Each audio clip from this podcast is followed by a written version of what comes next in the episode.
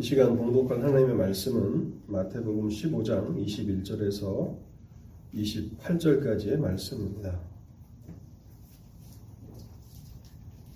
하나님의 말씀은 마태복음 15장 21절에서 28절까지를 읽도록 하겠습니다.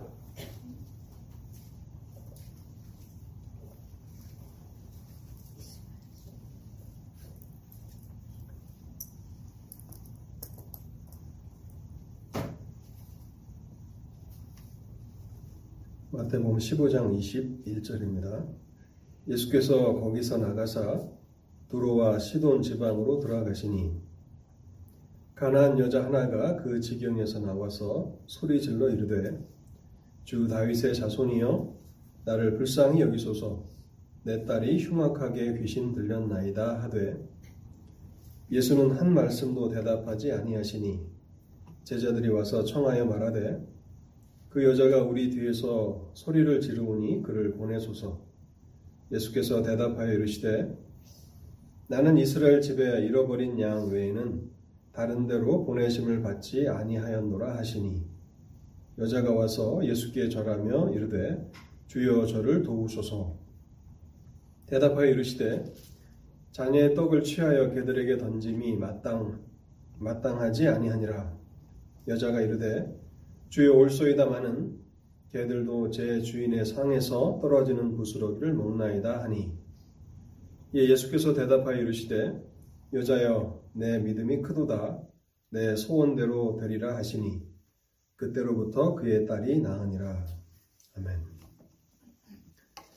하나님의 은혜를 구하면서 잠시 먼저 기도하겠습니다. 자비로우신 하나님 아버지 오늘도 여전히 저에게 은혜를 베푸심으로 복되고 이 거룩한 날에 하나님을 예배하는 예배의 초소로 이끌어 주셨습니다. 하나님, 이 시간에도 저의 마음을 잔잔케 하시고 또 고요하게 하시사 하나님의 말씀을 잘 집중할 수 있게 도와주시옵소서.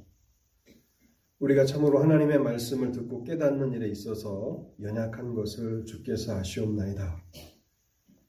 우리가 보지만 그것을 이해하지 못할 때가 있고 듣지만 그것을 깨달지 못할 때가 얼마나 많습니까? 하나님, 저희를 도와 주시옵소서. 하나님의 말씀을 온전히 깨닫고 교훈을 얻게 하시고 또 그 교훈을 삶에 적용하며 살아갈 때에 말씀의 풍성한 열매들이 저희의 삶 가운데 맺혀나게 하옵소서. 하나님 아버지 또 오늘도 함께하지 못한 사랑하는 성도들이 있습니다. 연약한 성도들을 붙잡아 주시기를 원합니다.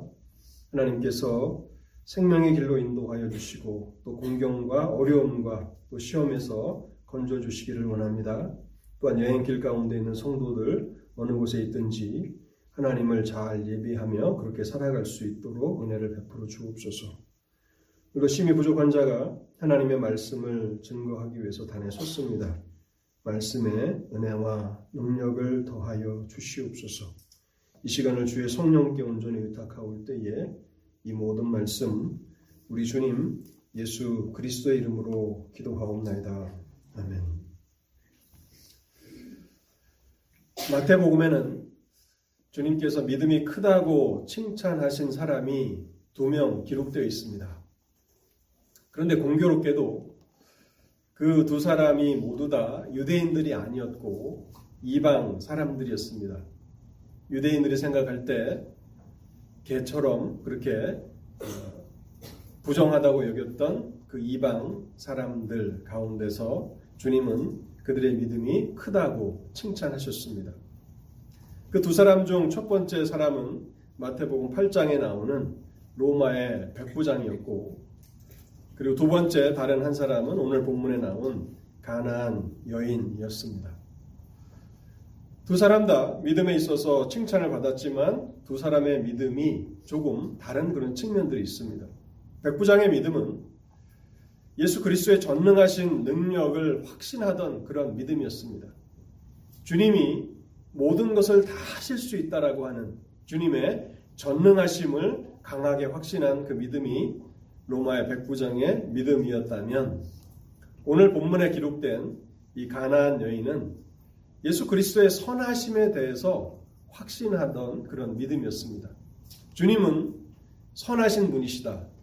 주님은 선하시고 자비와 긍휼이 풍성하시다라고 하는 그 강한 확신을 이 가나안 여인은 가지고 있었던 것입니다. 저는 오늘 여러분들과 함께 칭찬받는 믿음이라는 제목으로 이 가나안 여인의 믿음에 대해서 좀 더 생각해 보려고 합니다. 세 가지 진리를 말씀드리려고 하는데요. 첫 번째로 여러분들께 전달하기를 원하는 진리는요. 주님의 침묵이 결코 거절을 의미하는 것은 아니다라는 진리입니다. 주님이 침묵하실 때가 있습니다. 주님을 찾고 주님 앞에 기도할 때가 있는데 주님이 침묵으로 일관하실 때가 있습니다. 그런데 주님의 침묵이 결코 거절은 아니라는 것입니다. 그렇기 때문에 우리는 주님께서 침묵하실 때에도 인내로서 계속 간구해야 합니다. 주님이 침묵하시는 그 순간에도 주님은 우리의 형편을 아시고 우리의 간구를 계속 듣고 계시기 때문에 그렇습니다. 오늘 본문 22절과 23절을 제가 다시 한번 읽어보겠습니다. 가난 여자 하나가 그 지경에서 나와서 소리질러 이르되 주 다윗의 자손이여 나를 불쌍히 여기소서 내 딸이 흉악하게 귀신 들렸나이다 하되 예수는 한 말씀도 대답하지 아니하시니 예수는 한 말씀도 대답하지 아니하셨다고 마태복음은 기록하고 있습니다.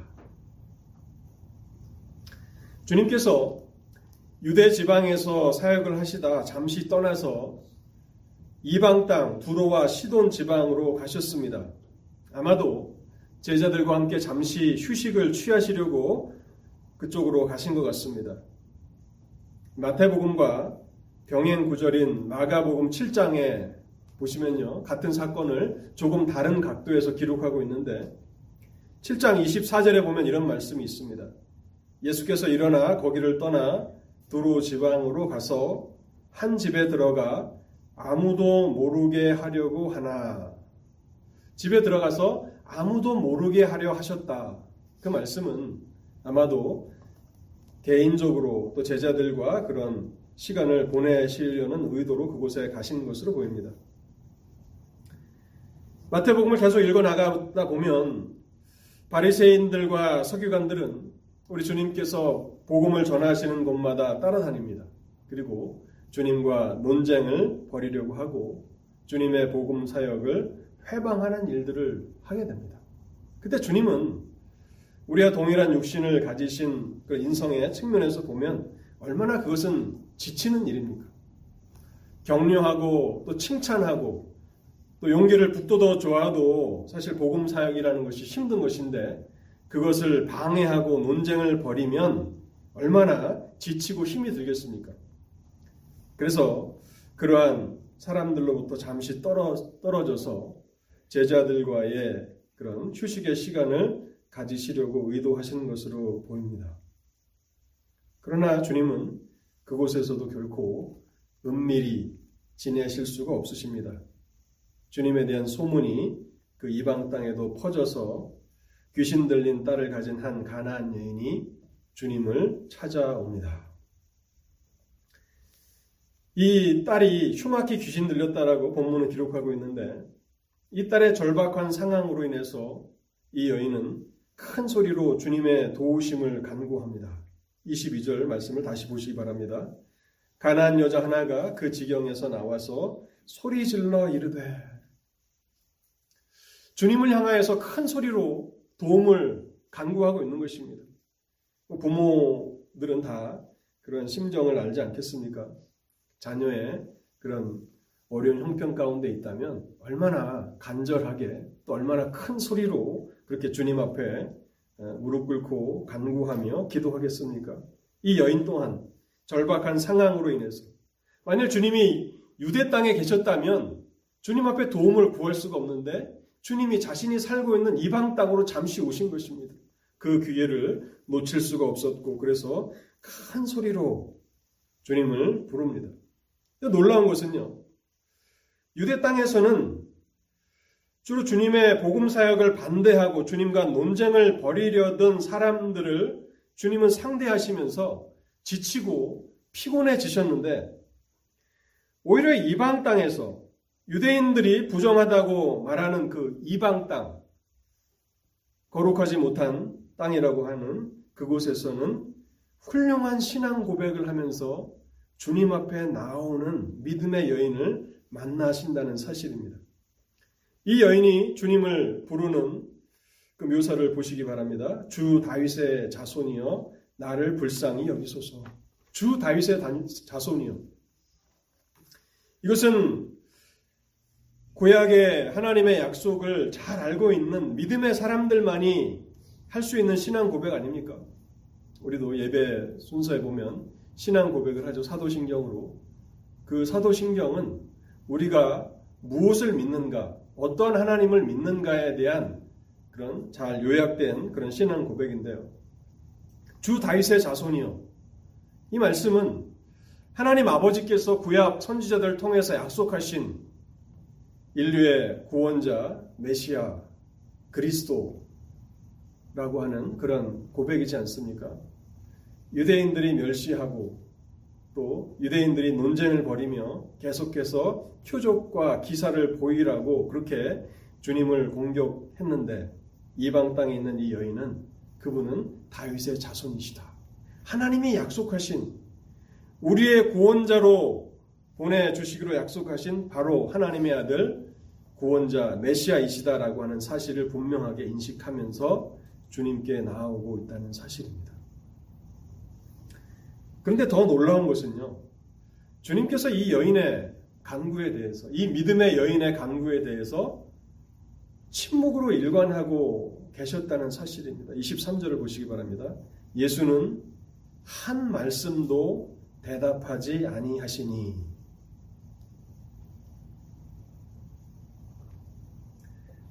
이런 성경은 우리가 그냥 정신을 집중하지 않고 쭉 읽는다고 해서 깨달을 수 있는 책은 아닙니다.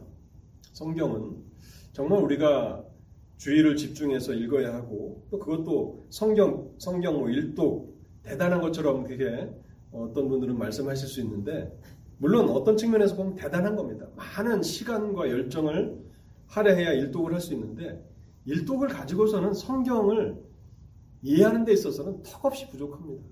많이 읽어야 합니다. 수십독을 해야 합니다. 그리고 성경의 그런 의문들을 설명해 줄 그런 친구들이나 또 목회자들이 필요하죠. 그래서 말씀을 읽으시면서 또 설교를 들으시면서 의문이 나면 그것을 뭐 잘 적어 놓으시고 어, 목회자들에게 질문하시는 것은 신앙생활에서 꼭 필요한 것입니다. 꼭 뭐 목회자가 아니더라도 어, 여러분들보다 좀 더 성경을 많이 아시는 주위에 있는 분들에게 어, 도움을 구하시는 것도 좋은 방법이고요. 예수는 한 말씀도 대답지 아니하시니 얼마나 많은 그런 의도가 있는 말씀입니까? 이 한 구절을 이해하는 것도 사실은 쉽지가 않아요. 왜 주님께서 침묵하시는가? 절박한 가, 상황 가운데서 한 불쌍한 여인이 지속적으로 주님의 도우심을 구하며 나아갑니다. 주님이 누구이신지를 분명히 알고 있습니다. 약속하신 메시아이시다. 약속하신 그리스도이시라고 하는 사실을 분명히 깨닫고 도움을 요청하며 그렇게 부르짖고 있는데 주님은 이 여인을 무시하시는 듯한 태도로 일관하고 계시는 것입니다. 누군가 저를 불렀는데 제가 대답하지 않습니다. 그럼 여러분들은 어떻게 반응하시겠습니까? 아, 저 목사가 나를 무시하는구나. 하고 매우 기분이 불쾌하시겠죠. 뭐 때로는 화를 내시기도 하겠죠. 뭐 교만하다. 주님이 지금 이 여인에게 그렇게 침묵으로 일관해 나가시자 23절에 보면 급기야 이제 주님의 제자들이 중재에 나서게 됩니다. 제자들이 와서 청하에 말하되 그 여자가 우리 뒤에서 소리를 지르오니 그를 보내소서. 그 한두 번 간구하고 만 것이 아니라 지속적으로 계속 주님의 도우심을 요청했다는 것을 알게 되고 23절의 뭐 말씀을 충분하게 해석할 만한 그런 시간은 없습니다만 제자들의 입장에서는 뭐 어느 측면에서는 좀 귀찮아서 너무 이제 계속 부르니까 빨리 저 여인을 치료해 주시든지 해서 보내십시오, 주님. 라고 중재를 하게 됩니다. 이 여인의 입장에서 보면 주님의 침묵은 매우 견디기 힘든 시련이었던 것이 분명합니다. 나의 간구가 무시되었고 주님은 나의 절박한 형편에는 관심이 없으시구나라고 생각될 수 있는 것입니다. 그런데 여러분, 이것은 오해입니다. 주님이 침묵하셨다고 해서 이 여인에게 관심이 없으신 것이 아닙니다. 이 여인의 간구를 거절하신 것이 아닙니다. 그래서 성경은 쉽게 오해될 만한 많은 말씀들이 있습니다. 그래서 성경을 몇 번 읽어, 읽어 나가시면서, 아, 이게 뭐 하나님에 대해서 그냥 더 이상 알고 싶지 않아. 라고 포기하시면 안 되는 것입니다. 왜냐하면 성경은 깊은 의미를 담고 있기 때문에 그러한 것입니다. 이 여인이 간구하고 또 부르짖는 그 동안에도 주님은 이 불쌍한 여인의 형편을 잘 알고 계십니다. 그리고 이 여인의 간구를 여전히 듣고 계셨다라고 하는 것을 우리는 본문을 통해서 알고 어, 확인하게 됩니다. 물론 주님께서 이 여인이 기리한 대답을 곧바로 주시지 않은 것은 분명합니다. 그러나 거기에도 주님의 선하신 의도가 나타나 있다라고 하는 것을 우리는 잊어서는 안 됩니다. 그 중에 하나는 왜 주님이 침묵하셨는가? 많은 이유가 있겠지만 그 중에 하나는 이 여인으로 하여금 더욱더 간절히 기도하게 하시려는 그런 의도가 있었던 것이 분명합니다. 그래서 이 여인은 단순히 몇 번 주님께 간구하고 자신이 원하는 것을 받은 것이 아니라 지속적으로 주님 앞에 나가서 기도하고 또 간구하게 됩니다. 여러분, 여러분들이 어떠한 문제에 직면하여서 기도했는데 아무리 기도해도 하나님이 내 기도에는 응답하지 않으신다. 그래서 나는 더 이상 기도하지 않겠다라고 포기하신 분들이 계십니까? 주님의 침묵은 주님의 거절이 아닙니다. 어느 측면에서 보면 더 간절하게, 더 열렬하게 기도하라는 주님의 사인입니다. 때로 주님은 깊이 잠이 드신 분처럼 우리의 기도에 응답을 하지 않으실 때가 있습니다.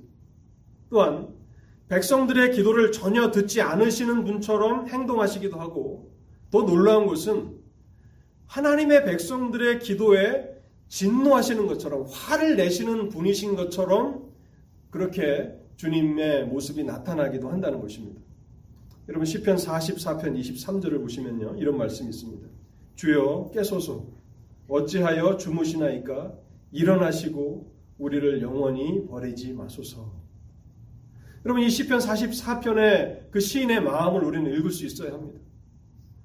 지속적으로 부르짖고 하나님 앞에 기도하지만 마치 하나님께서 피곤해서 주무시는 분이신 것처럼 하나님 좀 깨어나십시오. 하나님 어찌하여 주무십니까? 일어나십시오. 우리의 기도를 들으십시오라고 그렇게 하나님을 향해서 기도해야 할 만큼 하나님께서 오랜 시간을 침묵으로 일관하실 수도 있다는 것입니다. 근데 그럴 때마다 우리가 주님의 의도를 오해하여서 기도하기를 포기한다면 그것은 우리의 믿음이 심히 부족한 것입니다. 시편 80편 4절과 5절에는 더 놀라운 말씀이 있습니다. 만군의 하나님 여호와여 주의 백성의 기도에 대하여 어느 때까지 노하시리까? 시편 80편의 이 시인은 하나님이 우리가 기도할 때 화를 내시는 것처럼 그렇게 느끼고 있는 거예요. 하나님이 나에게 진노하시는구나. 기도하는 나를 기뻐하시거나 나를 격려하시거나 응원하시는 것이 아니라 오히려 내가 기도하는 것을 하나님께서 싫어하시는구나. 노하시는구나, 진노하시는구나라고 느껴질 만큼 그렇게 어려운 환경을 경험하고 있고요. 주께서 그들에게 눈물의 양식을 먹이시며 많은 눈물을 마시게 하셨나이다. 얼마나 서럽겠습니까? 하나님 앞에 기도하는데, 하나님의 자녀로서 아버지께 기도하는데 하나님께서 침묵하십니다. 또 때로는 화를 내시는 것 같습니다. 그때에 많은 눈물을 흘리게 하시고 또 그 눈물을 마시게 하신다고 시편 기자는 말씀하고 있는 것입니다. 사랑하는 성도 여러분, 여러분들이 어떤 문제를 놓고 기도하신 적이 있습니까? 그러나 더 이상 주님의 침묵 때문에 포기하셨습니까? 여러분 포기하시면 안 됩니다. 다시 기도하셔야 합니다. 주님의 침묵은 결코 거절의 사인이 아닙니다. 오히려 더 열렬하게, 더 뜨겁게, 더 열정을 가지고 기도하라는 주님의 메시지가 될 것입니다. 두 번째로요, 본문을 통해서 증거하기를 원하는 진리는요, 주님께서는 자주 사랑하시는 자들의 믿음을 시험하신다는 사실입니다. 주님은 자주 주님이 사랑하시는 자들의 믿음을 시험하십니다. 그래서 우리가 작정하고 하나님 가까이로 나아가려고 할 때에 그 길에 장애물들이 놓여 있는 것들을 우리가 종종 발견할 때가 있습니다. 본문에서 주님은 이 가나안 여인의 믿음을 칭찬하셨고 마태복음에는 믿음 때문에 칭찬을 받은 사람이 두 사람이 있다고 제가 말씀을 드렸죠. 그 중에 한 사람이 좀 가나안 여인입니다. 근데 주님께서 이 여인에게 얼마나 많은 시험을 주시는지를 한번 보시기 바랍니다. 첫 번째 시험은 주님의 침묵이었죠. 부르시져도 하나님이 응답하지 않으십니다. 그것은 큰 시험이었을 것입니다. 두 번째 그 시험은요, 24절인데요. 예수께서 대답하여 이르시되 나는 이스라엘 집에 잃어버린 양 외에는 다른 데로 보내심을 받지 아니하였노라. 나는 이스라엘 집에 잃어버린 양 외에는 다른 데로 보내심을 받지 아니하였노라. 오히려 침묵으로 일관하셨다면 더 좋았겠다라고 생각이 들 만한 그런 말씀이지 않습니까? 이 말씀은 이 가나안 여인이 듣고 싶었던 응답이 아니었습니다. 전혀 아니었습니다. 그리고 이 주님의 말씀은 이 여인의 간구에 대한 답변이라기보다는 오히려 제자들에게 하시는 말씀인 것 같습니다. 제자들이 주님이 침묵하시니까 중재에 나서서 주여 저 여인을 좀 보내십시오. 빨리 어, 어떤 조치를 취하신 다음에 보내십시오라고 그렇게 어, 간청을 드렸을 때에 나는 이스라엘 집에 보냄을 받았다. 나는 오직 이스라엘 집에만 보냄을 받은 메시아다라고 그렇게 말씀하고 있는 것입니다. 주님의 메시아로서 구원자로서 그리스도로서 자신의 사역이 이스라엘 집에만 한정되는 것이다. 여기 이스라엘 집은 유대인들을 말하는 것이죠. 유대인들에게만 한정된 것이라고 말씀하십니다. 이 말씀의 의미를 이 여인에게 적용해 본다면 유대 땅도 아닌 이방 땅에 살고 있는 이 가나안 여인은 주님의 돌봄의 대상이 아니라는 말씀입니다. 여러분 여기 미국에도 의료 혜택이 되지만 모든 사람이 다 병원에서 치료를 받는 건 아니잖아요. 그죠? 그 치료를 받을 수 있는 대상들이 있어요. 그 사각지대에 있는 사람들도 있고요.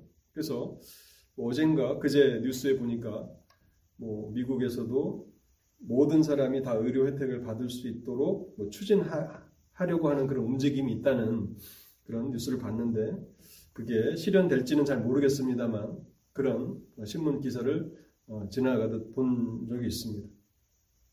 주님의 사역도 마찬가지. 아, 이방 땅은 내가 관심을 두고 내가 돌보는 지역이 아니야라고 말씀하고 계시는 것입니다.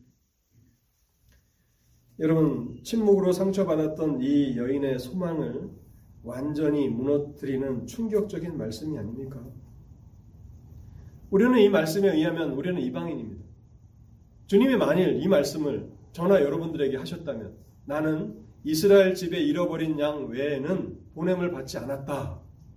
이렇게 주님이 우리에게 말씀하신다면 우리가 어떻게 주님에 대한 소망과 기대를 가질 수 있겠습니까? 어떻게 계속해서 주님 앞에 기도할 수 있겠습니까? 더 이상 기도하지 말라는, 더 이상 부르짖지 말라는 그런 말씀이 아닙니까?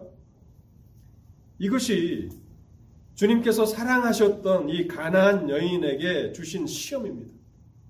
주님은 종종 사랑하는 자들에게 이런 혹독한 시험을 주신다는 것을 우리는 알게 됩니다. 25절에 보면요. 이 여인은 이 냉혹한 말씀 앞에서 결코 포기하지 않습니다. 여자가 와서 예수께 절하며 이르되 주여 저를 도우소서. 주여 저를 도와주소서. 이 말씀 외에 다른 어떤 말씀을 할 수 있습니까? 주님이 너는 내 양이 아니야. 나는 너를 위해서 온 것이 아니야 라고 말씀하시는 그 말씀 앞에서 무슨 기도를 할 수 있느냐 말입니다. 이 여인은 그저 주여 저를 도우소서라고 기도할 수밖에 없는 것입니다. 저를 불쌍히 여겨 주십시오.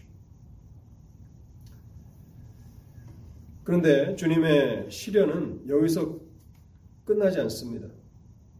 이 여인이 더 이상은 견딜 수 없어 보이는 어느 측면에서 보면 또 매우 모욕적일 수 있고 또 이 여인을 책망하시는 듯한 그런 말씀으로 주님은 이 여인을 다시 한번 시험하십니다. 26절에 이 세 번째 시험이 잘 기록되어 있습니다. 마태복음 15장 26절 말씀을 제가 다시 한번 읽어보겠습니다. 대답하여 이르시되 자녀의 떡을 취하여 개들에게 던짐이 마땅하지 아니하니라. 자녀의 떡을 취하여 개들에게 던짐이 마땅하지 아니하니라.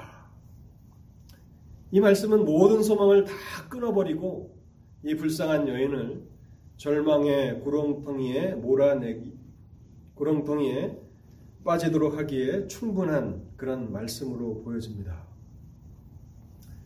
복음은 많은 은혜와 또 이적적인 치유를 약속합니다. 그런데 이 모든 약속들은 택함받은 백성들에게만 해당되는 것이라고 말씀하고 있습니다. 하나님의 택하심을 받은 아브라함의 혈통도 아닌 가나안 여인인 내가 어떻게 하나님의 자녀들에게만 베풀어지는 은혜의 떡을 감히 기대할 수 있는가라고 주님께서 말씀하고 계시는 것 같습니다.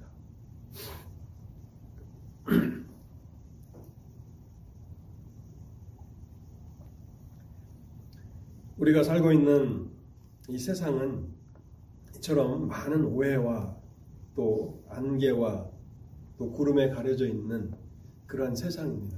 그래서 하나님을 선명하게 보기가 쉽지 않은 것입니다.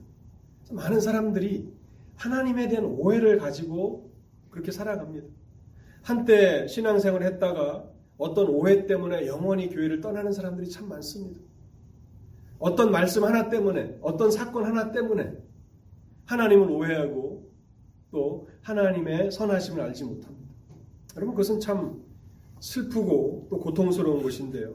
그것은 하나님에게 문제가 있는 것이 아니라 이 세상이 타락하였고 또 우리가 하나님을 온전히 보지 못하는 연약함 가운데 있기 때문에 그러한 것입니다.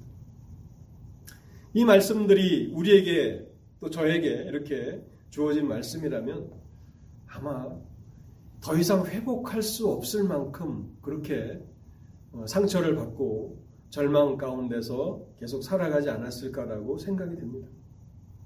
근데 주님께서는 이처럼 주님이 지극히 높이고자 하시는 자들을 주님이 지극히 사랑하시는 자들을 많은 시험을 통해서 먼저 그들을 낮추시고 자신의 비천함과 무가치함을 깨닫게 하신다는 사실입니다.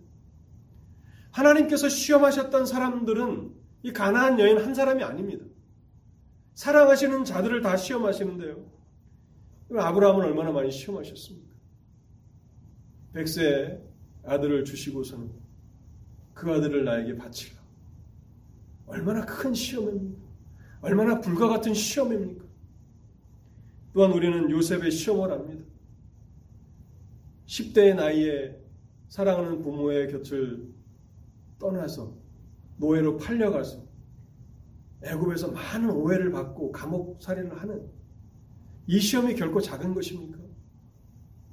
뿐만 아니라 욥기를 보면 욥은 얼마나 그 시험이 혹독했는지 욥기 23장 10절에 이렇게 말합니다. 그러나 내가 가는 길을 그가 아시나니 그가 나를 단련하신 후에는 내가 순금같이 되어 나오리라. 하나님의 시험을 용광로에 비교합니다. 얼마나 뜨겁고 모든 것을 다 녹여버리는 용광로와 같다고 말씀하고 있는 것입니다. 이처럼 주님께서는 사랑하시는 자들을 시험하시는데 종종 그 시험이 한꺼번에 닥쳐오기도 하고 또 맨 마지막 그 시험은 우리를 집어 삼킬 만큼 혹독하고 사납고 매섭다라고 하는 것을 우리는 오늘 본문을 통해서 깨닫게 됩니다. 사랑하는 성도 여러분, 여러분들의 삶에 많은 환란과 시험이 있습니까? 하나님이 여러분을 사랑하시는 증거입니다. 그것 때문에 절망하거나 낙담하지 마십시오. 하나님은 사랑하시는 자들을 시험하십니다. 본문을 통해서 마지막으로 증거하기를 원하는 진리는요. 참된 믿음이란 칭찬받는 믿음이란 하나님의 선하심을 마지막까지 붙잡는 것입니다. 어떠한 믿음이 큰 믿음입니까? 어떤 믿음이 칭찬받는 믿음입니까? 마지막 순간까지 하나님의 선하심을 붙잡는 것입니다. 만일 이 가난 여인이요 교만한 마음을 품고 있었다면 결코 주님의 시험을 이 혹독한 시험을 감당할 수 없었을 것입니다. 그런데 칭찬받는 믿음은 참된 믿음은 주님께서 하시는 그 말씀을 듣고도 그 말씀이 아무리 절망적인 말씀이라 할지라도 그 속에서 여전히 소망을 발견한다는 사실을 우리는 깨닫게 됩니다. 25절에서 그 여인의 기도를 중단시키는 그 말씀을 들었지 않습니까? 나는 이스라엘 집에 잃어버린 양 외에는 보냄을 받지 않았다. 그 말씀 앞에서도 소망을 발견하며 주여 저를 도우소서. 주여 저를 도우소서. 이 여인은 자신이 이스라엘 집에 속하였는지를 생각하며 고민하고 절망하지 않습니다. 많은 사람들이 그렇게 하지 않습니까? 나는 택함을 받았는가? 나는 이스라엘 집에 속하였는가? 나는 하나님의 백성인가? 고민하고 절망하고 또 더 나아가서 하나님 앞에 논쟁을 벌입니다. 왜 하나님은 유대인들에게만 이런 특권을 주십니까? 왜 어떤 사람들에게는 특별한 은혜를 베푸시고 어떤 사람들에게는 베풀지 않으십니까? 라고 그 문제를 가지고 논쟁 벌이기도 합니다. 근데 이 여인은 거기에 대해서는 아무 언급이 없습니다. 그저 주여 저를 도우소서. 이 주여 저를 도우소서라고 하는 이 말씀의 의미를 좀 설명드리고 싶은데요. 주여 저를 도우소서. 문맥을 따라서 어떤 것이 맞는지 여러분이 한번 생각해 보십시오. 그리스도가 이스라엘 집에만 보내심을 받았어도 주여 저를 도우소서 그런 의미일까요? 이스라엘 집에만 그리스도께서 보내심을 받았다 했을 때 주여 그래도 저를 도와주소서 라고 문을 닫으려고 하는 주님 앞에 엎드려서 주여 저를 도우소서 저는 이스라엘 집에 속하지 않은 것을 분명히 압니다. 그래도 저를 도와주소서라고 하는 그런 말씀일까요? 아니면 이 실망스러운 말씀 앞에 이 여인의 믿음이 흔들리고 있습니다. 흔들리지 않는다면 사람이 아니겠죠. 나는 이스라엘 집에 잃어버린 양 외로 외에는 보냄을 받지 않았다. 이 여인의 믿음이 갈대와 같이 흔들리고 있습니다. 이 말씀 앞에서 저의 믿음이 흔들리오니 주여 저를 도와주소서 이런 말씀입니다. 뭐 어떤 말씀인지 우리는 그 내용을 충분히 파악할 수는 없지만 아마 이런 말씀들 가운데 하나이든지 아니면 이 모든 것들을 포함하는 그런 말씀이겠죠. 우리도 이렇게 기도해야 합니다. 너무 어려운 문제를 만나서 여러분들의 믿음이 흔들릴 때도 있고 시험 때문에 절망 가운데 빠질 수도 있습니다.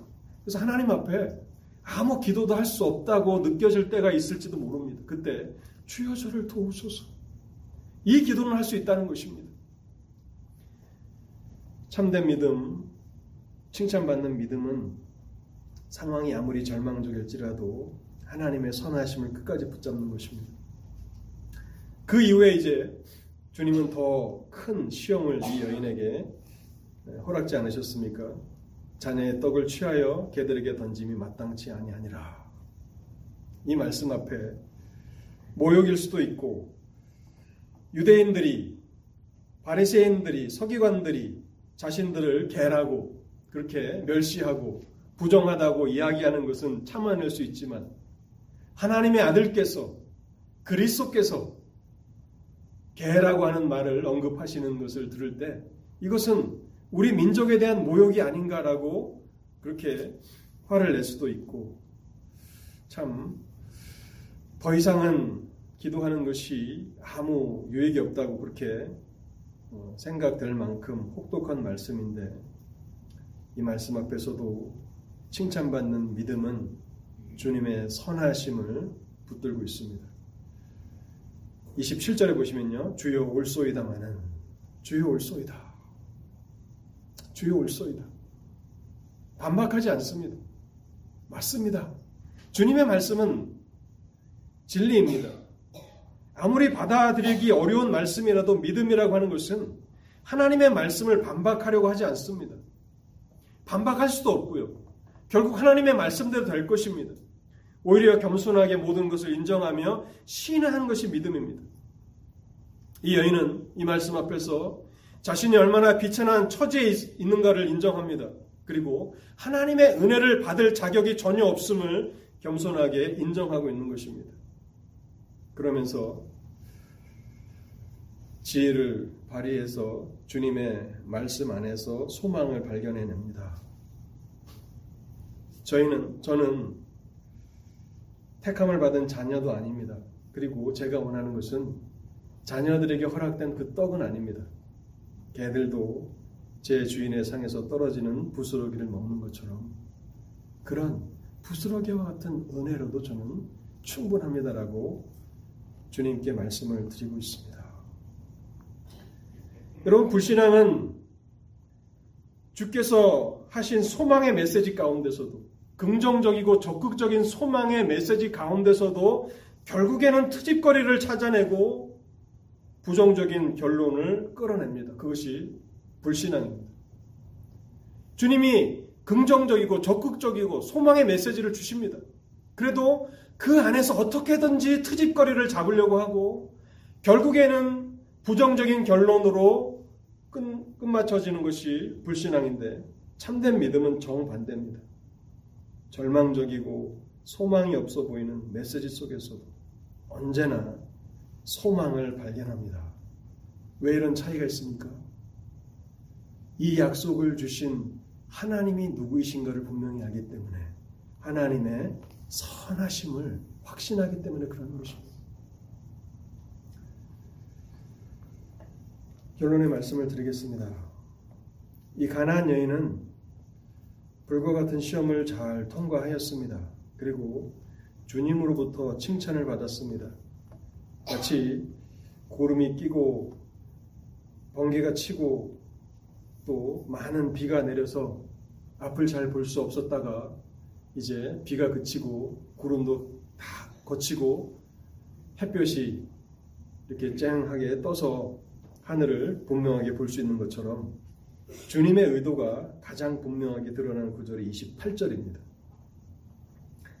이에 예수께서 대답하여 이르시되 여자여 내 믿음이 크도다 내 소원대로 되리라 하시니 그때로부터 그의 딸이 나으니라.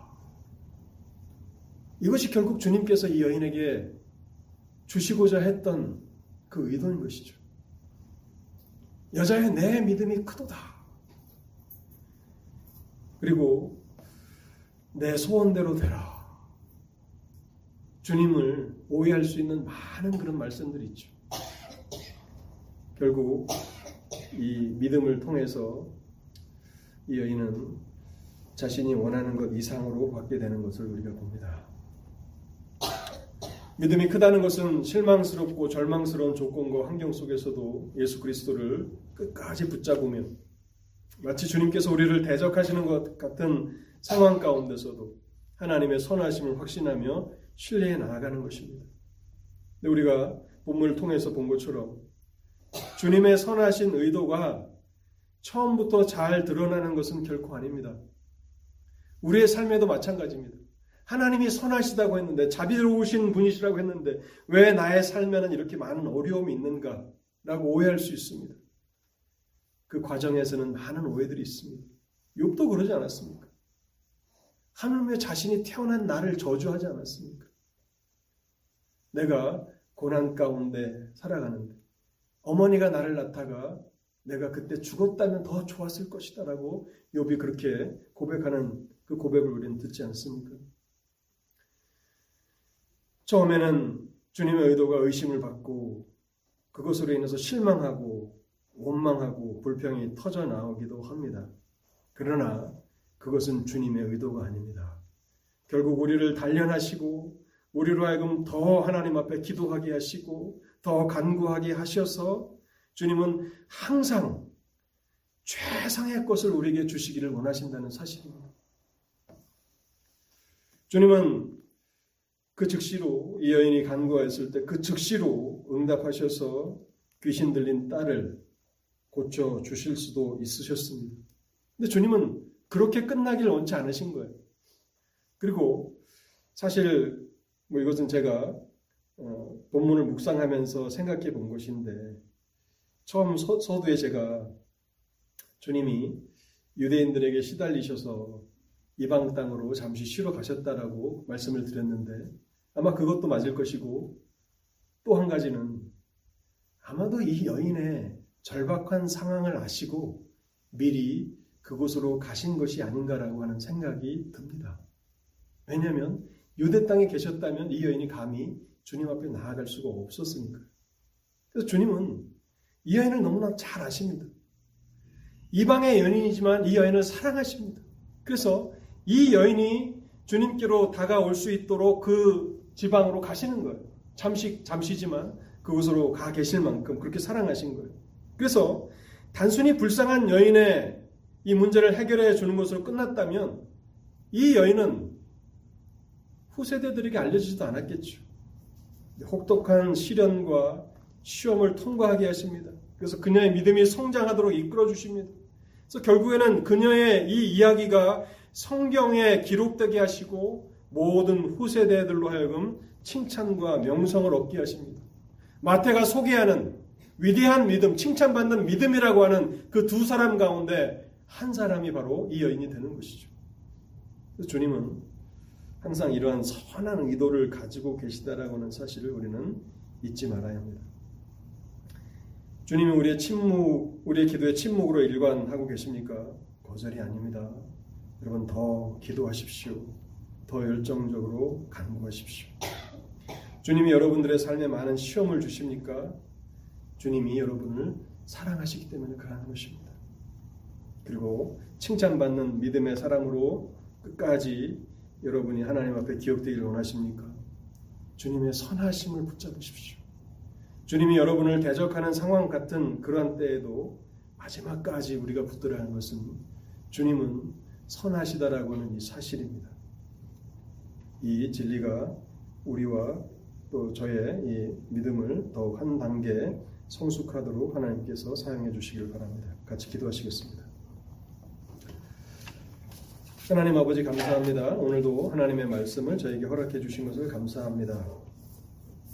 주님께서 사역하셨던 유대 땅에서는 큰 결실을 보지 못하셨지만 잠시 피하여 가신 그 이방 땅에서 놀라운 믿음의 여인을 만나셨고 그 짧은 시간에도 이 여인의 그 최상의 것이 무엇인가를 아시는 주님께서는 시험을 주시고 또 단련하셨지만 결국에는 그녀가 원하는 것 이상으로 받게 하신 것을 생각합니다. 하나님 아버지, 우리의 삶에도 하나님의 섭리가 항상 선명하게 보이는 것은 아니지만 그럴 때에도 우리가 끊임없이 기도하며 간구하게 하시고 또한 시험 가운데서도 하나님의 사랑을 맛보며 끝까지 하나님을 붙잡을 수 있도록 은혜를 더하여 주옵소서. 무엇보다도 참된 믿음이 칭찬받는 믿음이 하나님의 선하심을 마지막까지 붙드는 것이라는 진리를 생각해 보았는데 하나님 이 진리가 우리 마음 가운데 각인되게 하셔서 항상 하나님의 선하심 안에서 하나님을 높이며 또 하나님 앞에 영광을 돌리는 저희 모두가 되도록 오늘도 자비를 베풀어 주옵소서. 이 모든 말씀 우리 주님 예수 그리스도의 이름으로 기도하옵나이다. 아멘.